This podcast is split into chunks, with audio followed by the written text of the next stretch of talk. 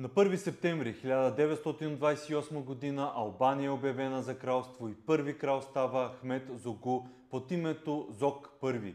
Една наистина колоритна личност. Още на 17 годишна възраст той успява да организира отряд от около 2000 бунтовници срещу османската власт. Впоследствие, в качеството си на главатар на гекски клан от областта Мат, той участва в подписването на Декларацията за независимост на 29 ноември 1912 г. в Льора.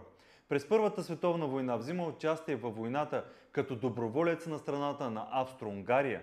След края на войната и завръщането си в Албания, смело се впуска в политиката, заемайки в рамките на 4 години постовете губернатор на Шкодра, министър на вътрешните работи, военен министър, президент – а на 27 годишна възраст става и най-младият премиер, който страната някога е имала.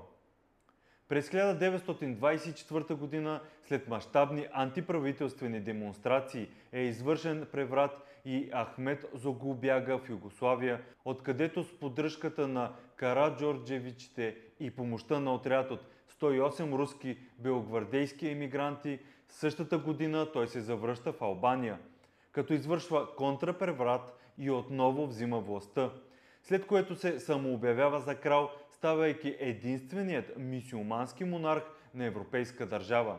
През динамичния му живот срещу него са извършени 55 атентата или поне толкова са документираните, което за времето на управлението му прави средно по 3 на година.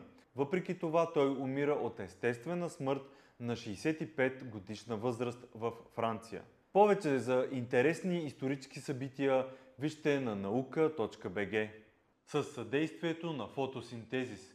Каквото и да искате да снимате, в фотосинтезис ще намерите всичко необходимо с огромен избор от фото и видеотехника. Знаете ли, че тази година Европейската нощ на учените ще се случи на 29 и на 30 септември? Събитие, което ще обхване над 10 града в България и БГ Наука е партньор и ние разпространяваме и комуникираме информацията свързана с Европейската нощ на учените. Вижте повече на night.nauka.bg